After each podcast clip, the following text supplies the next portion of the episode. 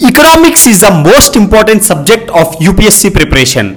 कैसे Look at the number of questions asked from the subject in prelims year after year.